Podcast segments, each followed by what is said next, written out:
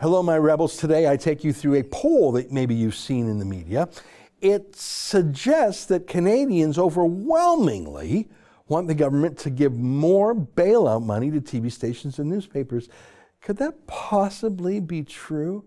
I'll actually take you through the pollsters' questions and, well, I'll let you judge for yourself. Hey, before I do, can I invite you to become a subscriber to Rebel News Plus? That's basically the video version of this podcast, plus videos uh, every week by Sheila Gunn Reid and David Menzies that are also behind the paywall. It's eight bucks a month. No big deal to you, I hope, but it's a big deal to us because that's where we get a lot of the dough to pay our bills. So please consider becoming a premium subscriber. Anyways, here's today's podcast.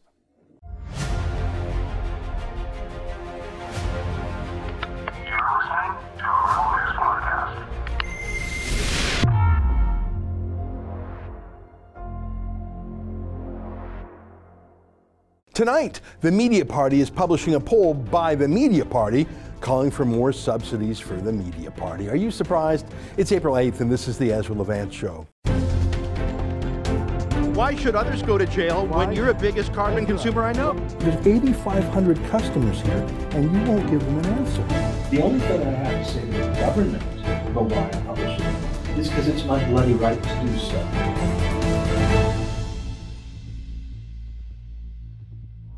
Hey, have you seen this headline in the National Post? COVID 19 crisis. Most Canadians support bailout for media organizations, poll finds. Oh, that is a work of art right there. That headline pandemic, crisis, COVID 19. Oh, okay, now that we've got your attention, the story's actually not about those things, uh, but it's about getting more corporate bailouts for journalists, including the journalist who wrote that story. That's called clickbait. That's a bait and switch. That's junk journalism, and that's where we are these days with the media party. That was in the National Post, which used to be against bailouts until they weren't. I mean, as they said in the movie The Godfather, nothing personal, it's just business. I don't know if you know this, but the National Post and most Canadian daily newspapers, including the Toronto Sun chain, the Calgary Herald, Montreal Gazette, Edmonton Journal, Vancouver Sun, etc., they're not actually owned by Canadians. They're owned by a company called Postmedia, which in turn is owned by a U.S. investment fund called Chatham Asset Management. Here, let me read to you from Postmedia's latest filings. They say, as at November 30th, 2019, Chatham owns 62 million or 66% uh, of our shares. So, yeah, the National Post which nation are they talking about, says Canadians want to help fight the pandemic by um, giving tax dollars to their US based owners. Here, let me read from this highly credible and not at all self serving story in the Post.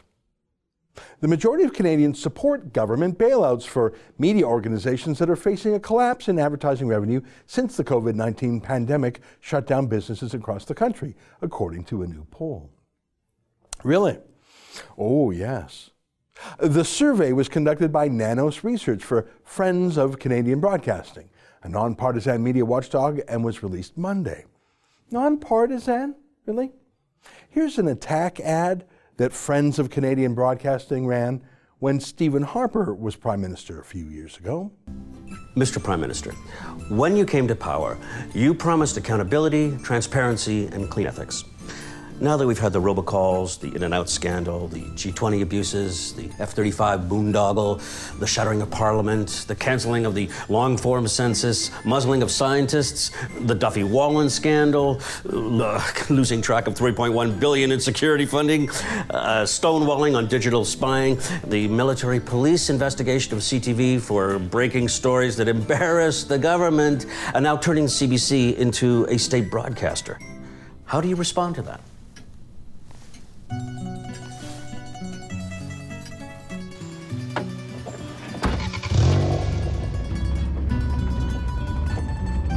There goes my Senate appointment. Who is going to ask the tough questions now? Join the campaign to free the CBC from political interference. yeah, nonpartisan. Um, but look, the Post says that they're, they're nonpartisan, but the conflict of interest here isn't between the Conservative Party and the Liberal Party. It's that the National Post is a party. It's a would be beneficiary of more government bailouts. Of course, it's relevant that the Friends of Canadian Broadcasting is a left wing pro CBC front group that hates conservatives, right? But the point today is that it's now lobbying for the National Post's owners, Chatham Asset Management, so they can get Canadian tax dollars too. That's a neat trick. Here, let me read some more from the story. It found that 7 in 10 Canadians support 26%, or somewhat support 41%, the federal government sending financial aid to failing news organizations. A majority of Canadians also agree 36%, or somewhat agree, 26%, that Ottawa should treat media bankruptcies and layoffs as an emergency because journalism is essential to keeping Canadians safe during the crisis. Imagine writing that. That it's critical to have journalists because that's who keeps Canadians safe, not doctors or nurses or truck drivers or farmers or people who make masks, but journalists? Like this kooky CBC journalist who wrote a story saying masks don't work, so don't wear them. What? For some reason, the CBC keeps saying that. Here's another doozy saying that the pandemic is caused by global warming. Did you know that? It's almost like, you know, the CBC is actually spreading disinformation that's dangerous. They're not saving any lives. And that's just the CBC. They're obviously the worst. But most of the media is the same.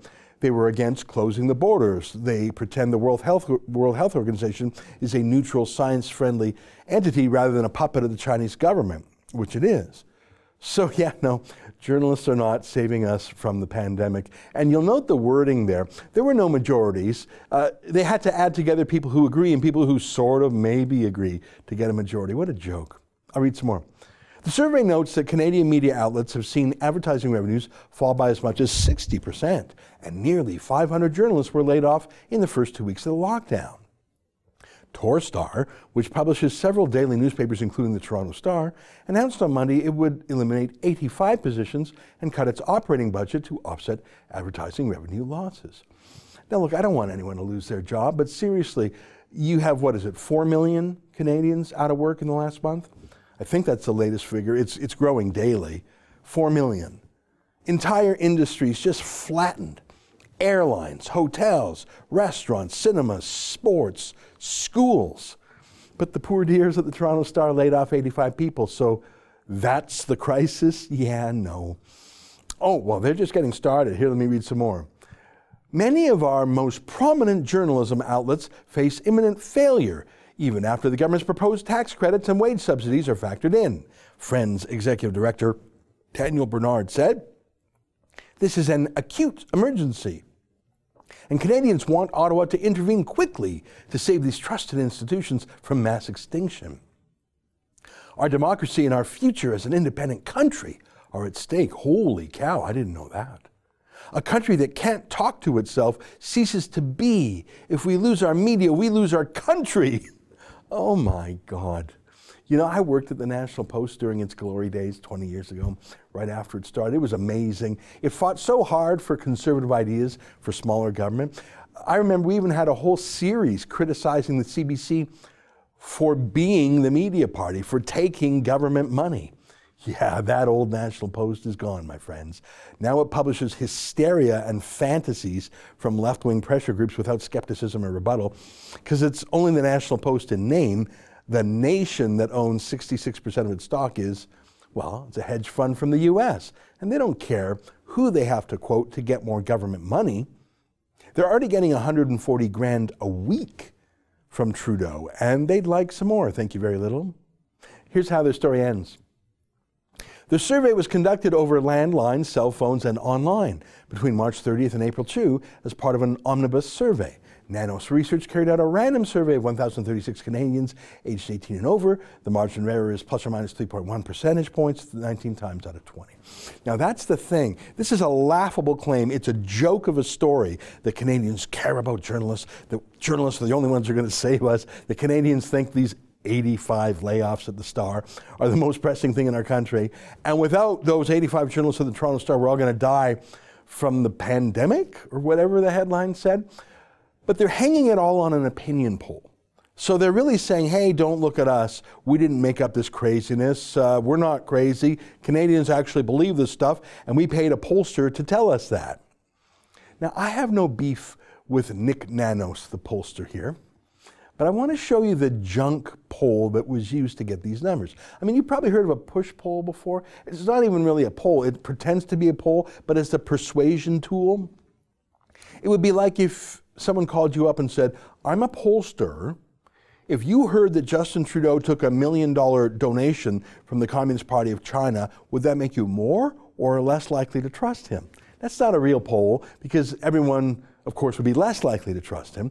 Uh, that's a ridiculous question, but it's not really a question. It's pretending to be a question. It's really a veiled attack on him. By the way, we have no evidence that Trudeau cashed any checks from China. We do, of course, have plenty of evidence that the Liberal Party front group called Canada 2020 did cash huge checks from the Chinese phone company Huawei, and that the Trudeau Foundation takes huge foreign checks that they refuse to disclose. So we do have proof of that. But back to the polls. Do you get my point?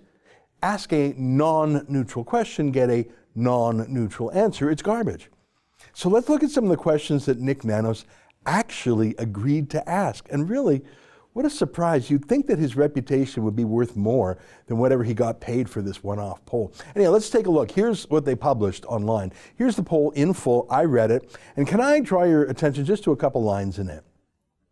Question Since the coronavirus COVID 19 outbreak began, because of the economic collapse, Canadian media outlets have seen advertising revenues fall by 60%. In the first two weeks of the lockdown, nearly 500 journalists were laid off. If current trends continue, parts of the country will have either no or fewer professional journalists covering important news stories. Would you support, somewhat support, someone oppose, or oppose the following? And I'll get into the actual questions in a moment, but about that whole preamble I just read. Parts of the country will have no professional journalists covering important news. Really? Is that, is that really what's going to happen? there will not be a single reporter left to report the news in this country? Are you crazy? Does anyone actually believe that? Or did this pollster have to say that because he knew people just don't care that a few journalists are being laid off? Get in line, right? I mean, journalists are not essential. Anyone can be a journalist, and the ones we have, well, they seem to be political activists as much as journalists. I like that phrase, professional journalists, too did you know that there's a profession, I guess, like doctors and engineers and lawyers for journalists? What a laugh. You know, a profession is a self regulating industry with standards that you have to meet before you can practice. Heck, even carpenters and plumbers and welders have to have a trade certificate. No such thing for journalists. It's whoever tells you what happened today. That's journalism. Imagine the twin lies here. You're saying you're a profession, which is a lie. Like a pharmacist is a profession. Journalists are not like pharmacists. And you're saying they're all going to be laid off. Everyone, there will be no journalists left. Yeah, Nick Nanos, that's a push poll. I hope you cash the check quickly. But remember, that was just the preamble to juice the numbers, like saying if you heard Trudeau robbed a bank, would that make you more or less likely to support him? It's not legitimate. It, it puts a thumb on the scale. But look at the wording of the questions that came right after the preamble. Look at this one. The Government of Canada sending financial aid to failing news providers to keep them from closing down. That's what they're checking if you support, somewhat support, oppose, or somewhat oppose. So is that what will happen if Trudeau gives more money to media companies? They won't shut down, they won't lay people off. Is that really what happens when you give companies money? I don't think so. You see, the most um, there's a there's a newspaper uh, company in the Atlantic that publishes most of the newspapers out there. Uh, the company's called Saltwire. They have received literally millions of dollars in bailout money from Trudeau, and yet they just laid off 250 people. The Toronto Star gets $110,000 per week from Trudeau's bailout. They just laid off 85 people. So why is Nick Nanos and his pollsters? Why are they? Promising people there won't be any layoffs if we just give a few more bucks to the media. That's not how it works. That's not how it has worked. Of course, there will still be layoffs. The money just goes into the bank accounts of the media companies, including Chatham Asset Management in the States. Do you think Chatham Asset Management really cares about keeping reporters. I mean, I'm sure they'd like to, all things being equal, but all things are not equal. That's not really their business. Their business is making money. In fact, their specialty is laying off reporters to save money. That's what they do for a living.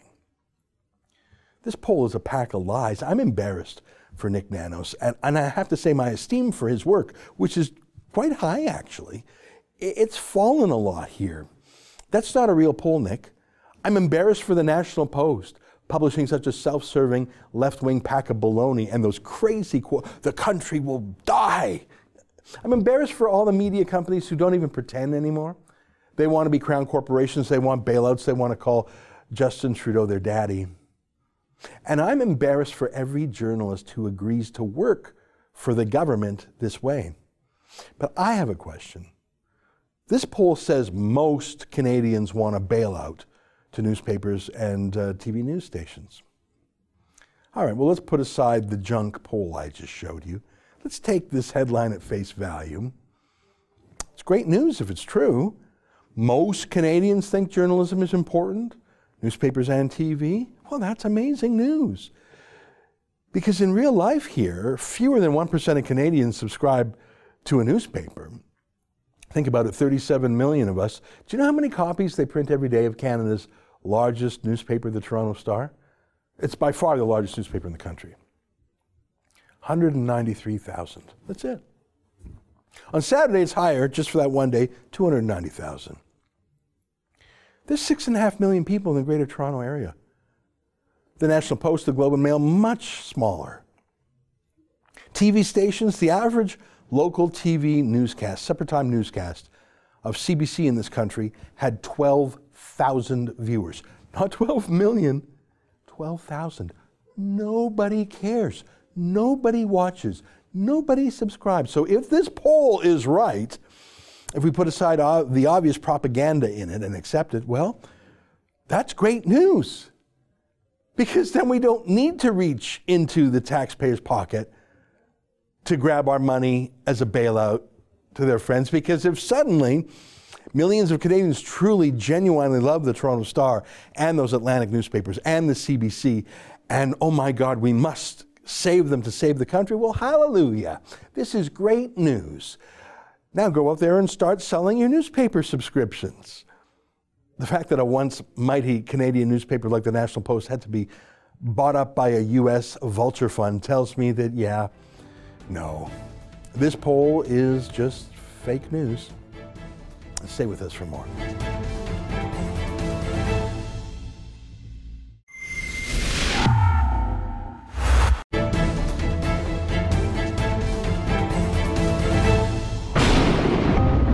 Watch CNN, I watch Fox, I watch CBS, and in this case, there's a lot of things not being said.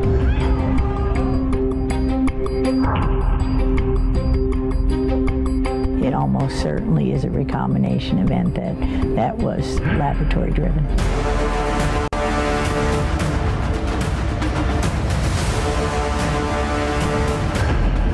This is just the essential nature of Chinese communism. Chinese communism is evil. Every person it harms is directly attributable to the Chinese Communist Party.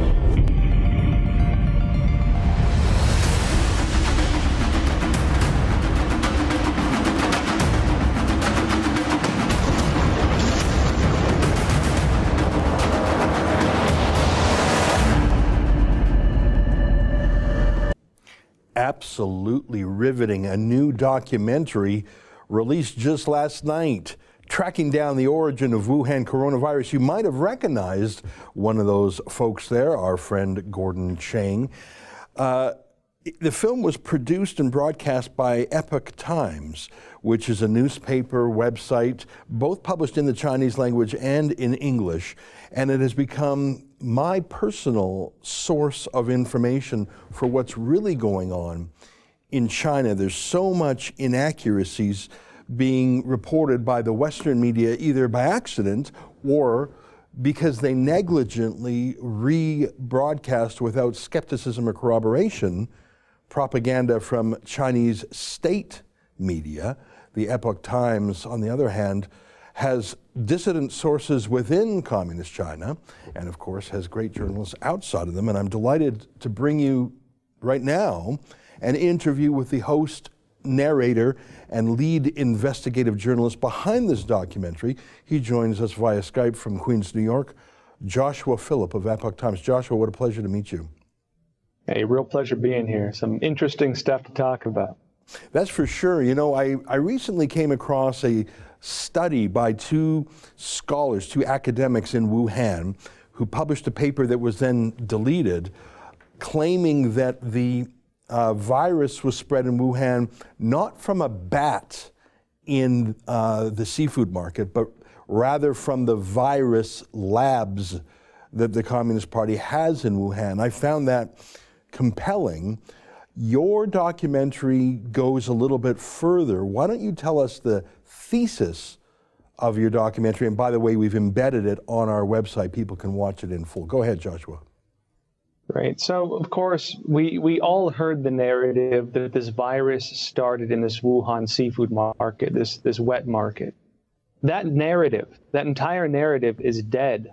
The Chinese Communist Party lied to the world when they told them that. Patient zero, at least the known one, had no connection whatsoever to that seafood market. The Chinese Communist Party itself has stopped using that narrative. And somehow the whole world has just been satisfied, at least at the government level, it seems, has just been satisfied at being lied to with not knowing what the origin was or what the intermediary species was, if there even was one. And so the question is, where did the virus come from? And I think all of us want to know that right now. Now, we, we've all heard tons of information. I think not just me, but I assume everyone watching. You know, we're getting bombarded with information. And so, how do you sift through all that? How do you go and track the origin of how do you go and track the origin of these uh, different stories coming out? And what do they tell us when you put them all together? That was the goal of this documentary to basically do a full picture of all the credible information we've seen come out of China on this. Look at the real information, the stuff that was deleted by the Chinese Communist Party, look at what whistleblowers in China were saying about the real origin of this virus. And yeah, as you mentioned, out of that Wuhan lab itself, there were at least two whistleblowers who used their real names and came out publicly and said this virus came from our laboratory. And somehow that never really uh, got much attention outside of China. Yeah. I mean, this Wuhan virus lab has been in the news before. Bizarrely, Canada approved the transfer of the Ebola virus from our research lab to China last year, which is crazy to me. And then there was a startling case of a Chinese national and her students who were frog marched out of Canada's top virus lab in suspicious circumstances by our mounted police. No charges were ever laid. There was not a full disclosure of what happened. But that Wuhan virus lab has been in the news in Canada. And I have to tell you, when I heard of this Wuhan virus, I thought, what are the odds? What is the sheer statistical likelihood that there was a natural, organic starting of a virus in the same city of this virus lab without the connection? I mean, it's almost it's it's almost ridiculous to believe there wasn't an involvement. Tell us a little bit more about your positive evidence that there was a connection. Right. So let, us look at this.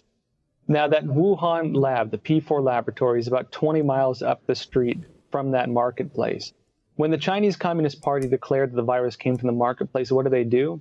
They go in there and they destroy the evidence. They go and destroy the crime scene. Now, if this was a murder mystery and you had a dead body on the ground and there's blood and there's bullets, they went in, they got rid of the body, they got rid of the blood, they got rid of the bullets, they wiped down all the fingerprints. There's no possible way for the international community community to go in now and either prove or disprove that narrative. So you're speaking the Chinese about the Communist seafood Party market destroyed. Itself. Yeah, the Chinese Communist Party destroyed the evidence with that, right? And so again, now they, they looked into it. Patient zero had no connection to the marketplace. The question then comes up well, what was the, origin? Well, it just so happens that that laboratory, 20 miles up the road from this place, first off, yeah, they were started to study the SARS virus around 2003, 2002, when they were first announced. the head of that laboratory was one of the top coronavirus, uh, bat, bat coronavirus researchers in the world. She had been writing papers about this, Dr. Shi. She had been writing papers about this going back years. In fact, one of the papers in 2015 described a it was a synthetic virus that destroyed it was shown to destroy the lungs of mice that had no known cure. The symptoms of that, the nature of that, very closely fit the description of this current virus we're seeing now. In addition to that, they talked about how to make bat coronaviruses transmittable to humans. That, that laboratory was on the frontier of this type of research on how do you change the key, right? The key that allows these viruses to connect to human cells. That laboratory was one of the, it, it was the frontier laboratory doing that kind of research. They had the SARS virus, they had these bat coronaviruses. It just so happens now that this new this new coronavirus, this Wuhan virus or CCP virus as we've been calling it, um, if you look at the actual virus sequence, what does it show us? Well, it has a very close match to the, to a bat from uh, I believe it's Nanjing province. Two different parts of it. One's over an 80% match. The other was the other is a 100% match to the different proteins. Now that bat coronavirus just so happens to have been submitted to the bat the uh, coronavirus database by the Chinese military, PLA. In other words, a PLA bat coronavirus is the closest match to this one, at least the virus shell, the outer part of it.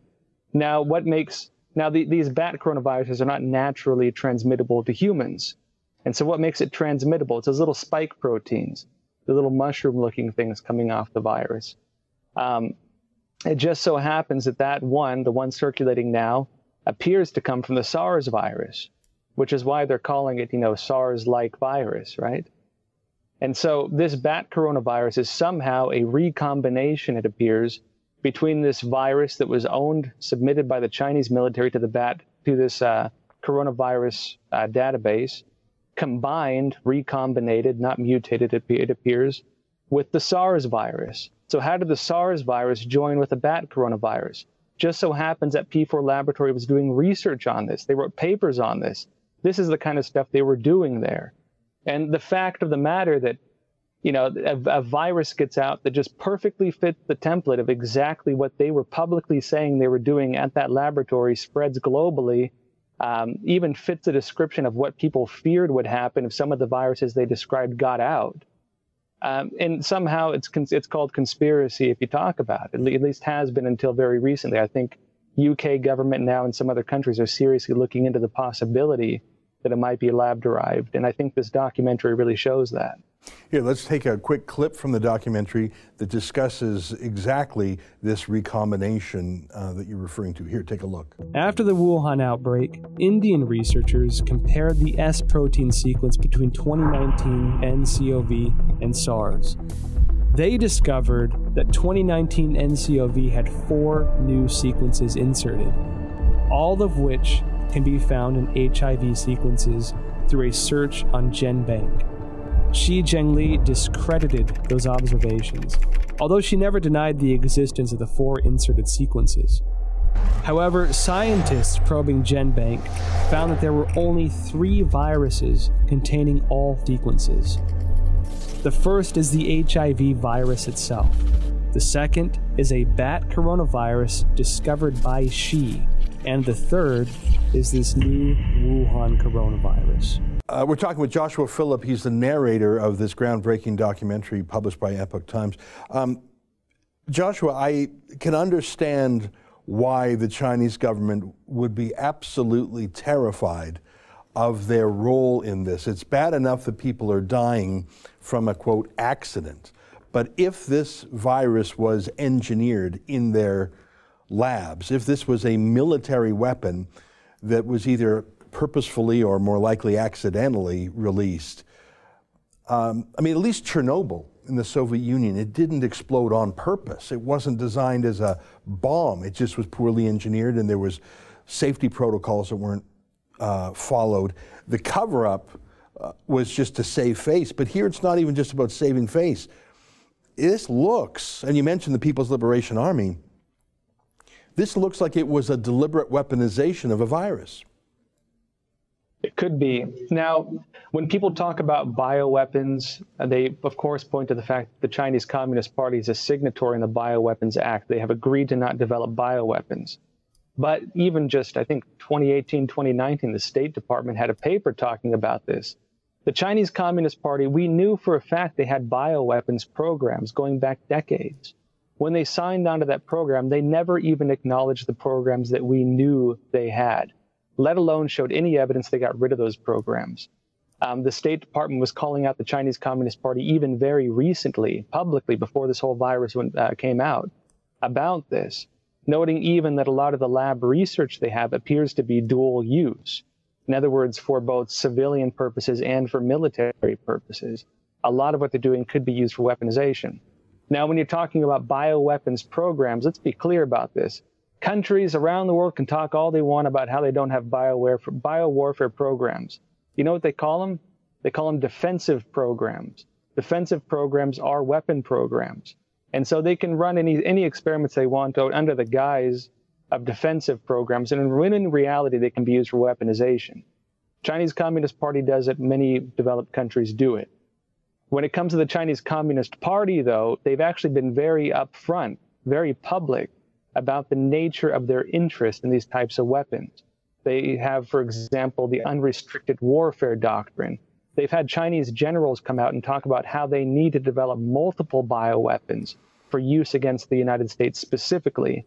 The logic behind that is nuclear weapons, in other words, mass extermination of nations, is mutually assured destruction. It's not applicable, it's not practical if you want to actually destroy another nation. So what do they suggest? They said they suggest bioweapons. They've talked about this publicly. They've they've had papers on this publicly, and somehow I think that uh, a lot of the academic, let's say, community they t- they tend to write off a lot of what these Chinese generals say because it's so extreme, because it's so aggressively hostile and violent and horrific that they have trouble believing it. But the Chinese Communist Party has never tried hiding the fact that it does this never tried hiding the fact that this is part of their military doctrine and military program. And it just so happens, yeah, that now that there is a appears to be a very destructive virus that may may have come from a Chinese laboratory. At least the evidence does suggest this. Had uh, may have connections to the Chinese military. We know for a fact that the head of China's bioware biowarfare programs took control of this laboratory after this whole thing came out. That laboratory is now under the control of the PLA's uh, t- top biowarfare person. And also, during the building of the laboratory, a PLA connected industry took over the construction. Of course, they were working with France earlier on. And when it comes to possible intentional, sorry, I'm in New York. You'd be, you'd be amazed how many uh, how many ambulances we have driving around here. But when we talk about uh, possible leaks and possible intention to it, we, we've shown the documentary some interesting information. We look into the actual leadership of this laboratory. And guess who we trace it to? The hmm. sons of Jiang Zemin. Huh. Jiang Zemin was two leaders ago. He was one of the he was the head of the Chinese Communist Party two leaders ago. It was Jiang Zemin, uh, Hu Jintao, now Xi Jinping.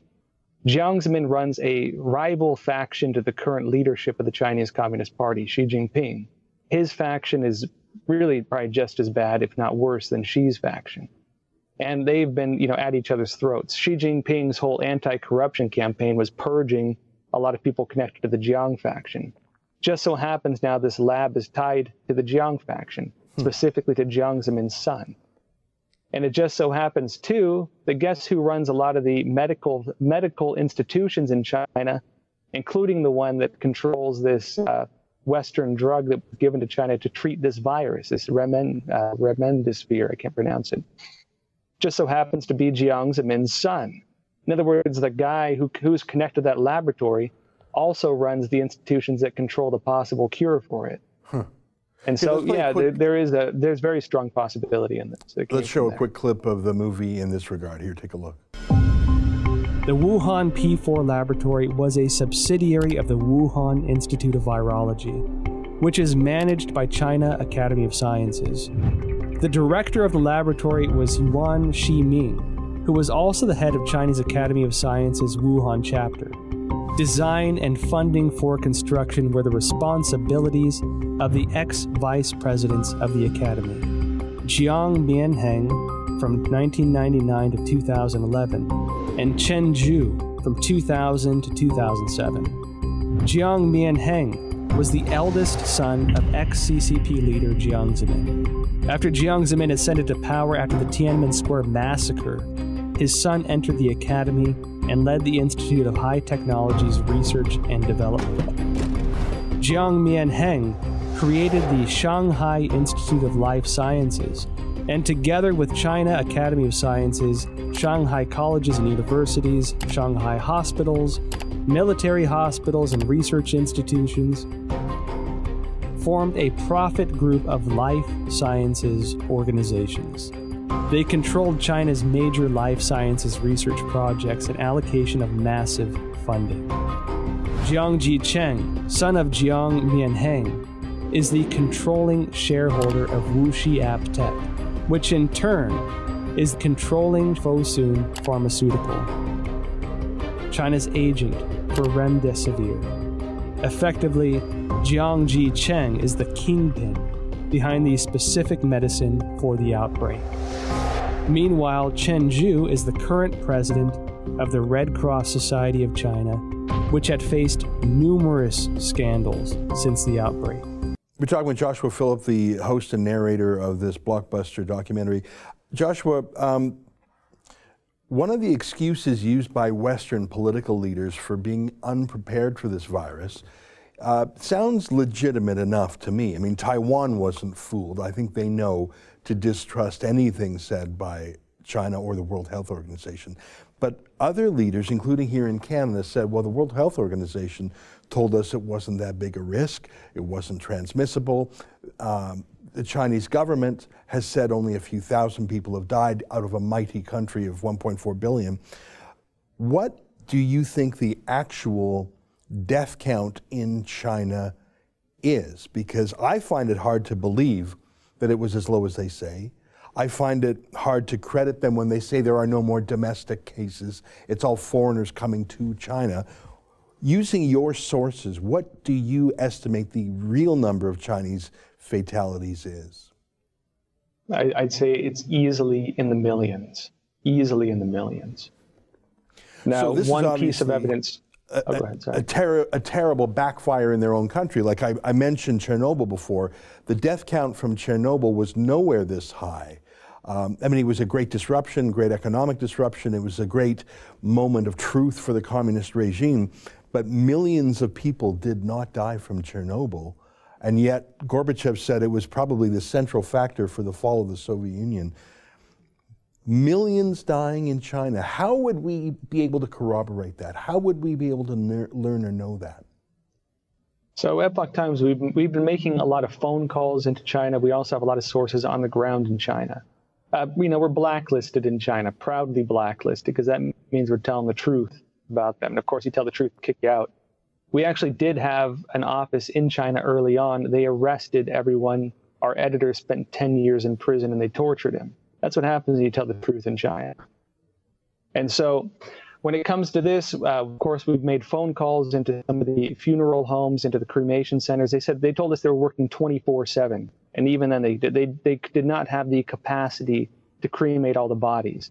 The Chinese Communist Party brought in mobile incinerators into the city. They said it was for uh, other materials. They didn't say it was for bodies. Um, we know that in Iran, the Iranian government is being accused of covering up as well. Uh, there was a report in the Atlantic that estimated the number of infections in Iran could be 2 million. There were other reports showing you can see the mass graves from space. There were so many of them. And Iran right now is calling out the Chinese Communist Party for lying to them about the lethality of this virus. Even Iran, which is a close ally of China, is calling them out for this when it comes to the virus itself, I, I saw an early commentator, it was speculation, but I want to bounce it off you, who was looking at the demographics of who dies from this virus. And it's typically older men.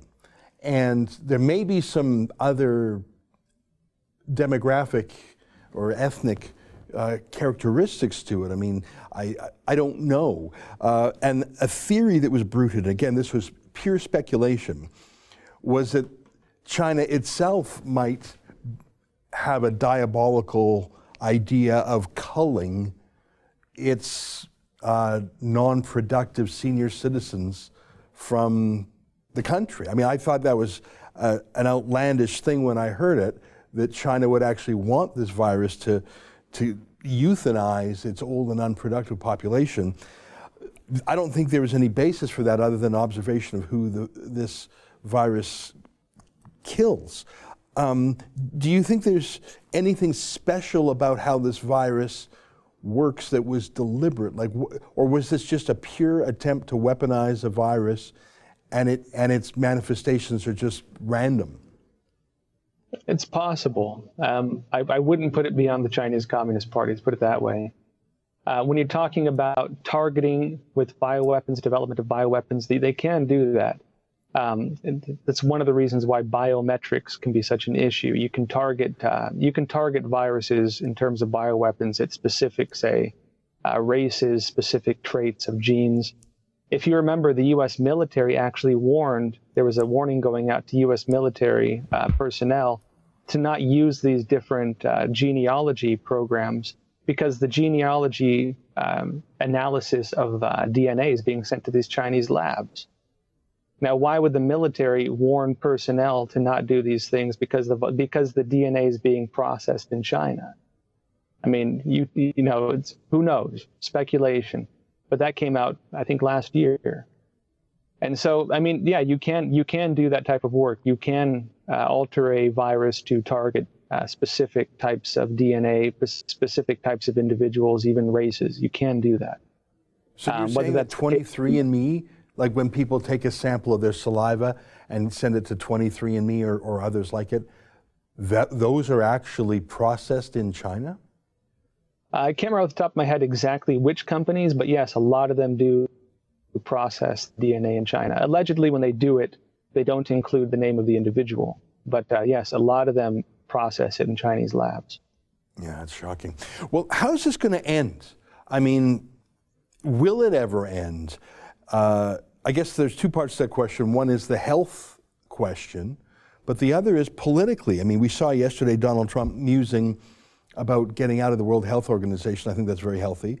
I see Taiwan uh, has come out of this looking responsible and public minded, and I, I really like how Taiwan is, is looking and how they're behaving. So I see some hope.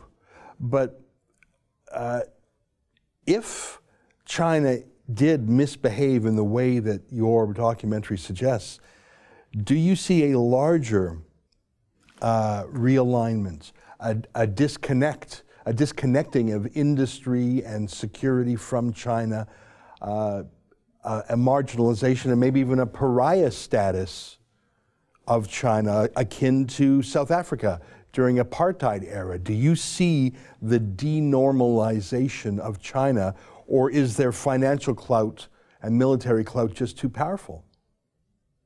I think we're already seeing this happening, that the United States appears to be pulling out a lot of companies from China. Companies are pulling out themselves from China because really they can't manufacture there right now. Uh, they're realizing now that China is a national security threat on many, many fronts the Chinese Communist Party is hostile towards the West, towards the United States especially, that it, that it will hold um, medical equipment essentially ransom unless foreign countries want to cooperate with it. France, right now, for example, China is only saying they'll give them masks if they if they agree to install 5G from Huawei. And so, yes, the Chinese Communist Party is in a very bad state. And yes, Taiwan is in a very good state because Taiwan used to be recognized as, as the official government of China.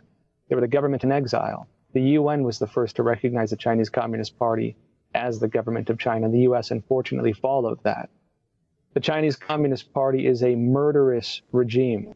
Is under Mao Zedong alone killed between 50 million and 70 million Chinese people. Uh, it is continuing to do these kinds of abuses. It's abuses against democracy activists, against, uh, say, people who are critical of the regime, people who even spread online, you know, rumors as they call them, information about viruses like this, like they do with these doctors, citizen journalists, yeah, people who believe in religion, whether it be Muslims or Christians, Falun Gong or Tibetan Buddhists, brutally persecuted in China. I think the world needs to realize what the Chinese Communist Party is. It is not a it is not a system that is in any way friendly to us, and it is one that is that is extremely abusive to the Chinese people. And I believe this is exposing that in a way that, I mean, I never saw coming. I think everybody's starting to see now the nature of the Chinese Communist Party. Well, this is riveting. I want to tell our viewers that we will have a link to the full documentary uh, below this video, and we've embedded it on our website as well. Uh, Joshua, I admire your work. Uh, tell us um, where people can go to learn more. There's your website, Epoch Times. There's the paper, newspaper that you publish in English.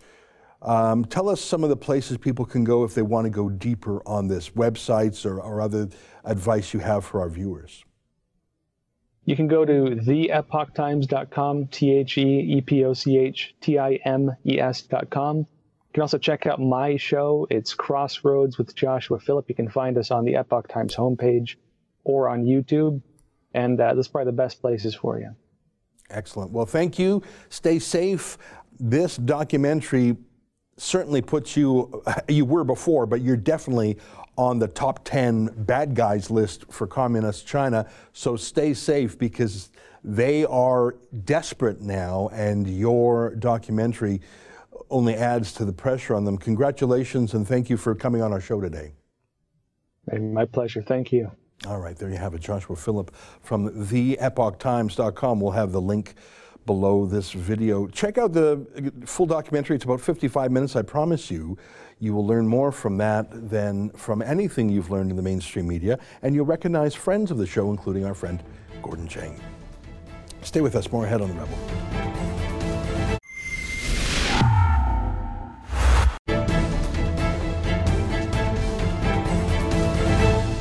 Hey, welcome back on my monologue yesterday about seven things that are better now because of the pandemic. Matt writes, there are many people who appreciate alternative points of view from the mainstream, and we also spread the word and try to get others thinking critically. Thanks, seriously. Well, that's nice of you to say. I think we have too many think alikes, and even though there's a few of us who are dissenters or critics or independent thinkers, Trudeau does his best to lock us out, banning us from reporting things like his daily pajama briefs outside his house. Jack writes, Many companies were failing before the pandemic that could have used a bailout, but the government did not fund them. Why is the media getting funding other than Trudeau buying his support group? Well, that's exactly right, and that's what I talked about today in my monologue. I mean, the, the railway blockades, that wasn't even a natural shutdown of a company. That was illegal acts. The police had no problem with illegal blockades of railways. Oh, but my God, if you sit on a park bench in the city of Ottawa by yourself, you'll get a ticket. Did you know that? On my interview with Dr. Peter Chang, Ron writes, Would you please take the interview with Peter Chang from Taiwan out from behind the paywall so viewers can send it to our provincial, federal, and provincial health ministers, officers, and ministers? Um, Ron, I think we did. I think we put that on YouTube. And I learned a lot from him. And we put subtitles on that just to make him slightly easier to understand because of his accent. But I was really glad he joined us uh, from Taiwan. You know, we tried to send a journalist to Taiwan, but they told us that he would be stuck in um, quarantine for 14 days because they're very strict about it. And I just didn't want to tie up one of our people for 14 days in a hotel in Taipei before they could get out and do a story. Well, that's our show for today. Until tomorrow, on behalf of all of us here at Rebel World Headquarters, good night and keep fighting for freedom.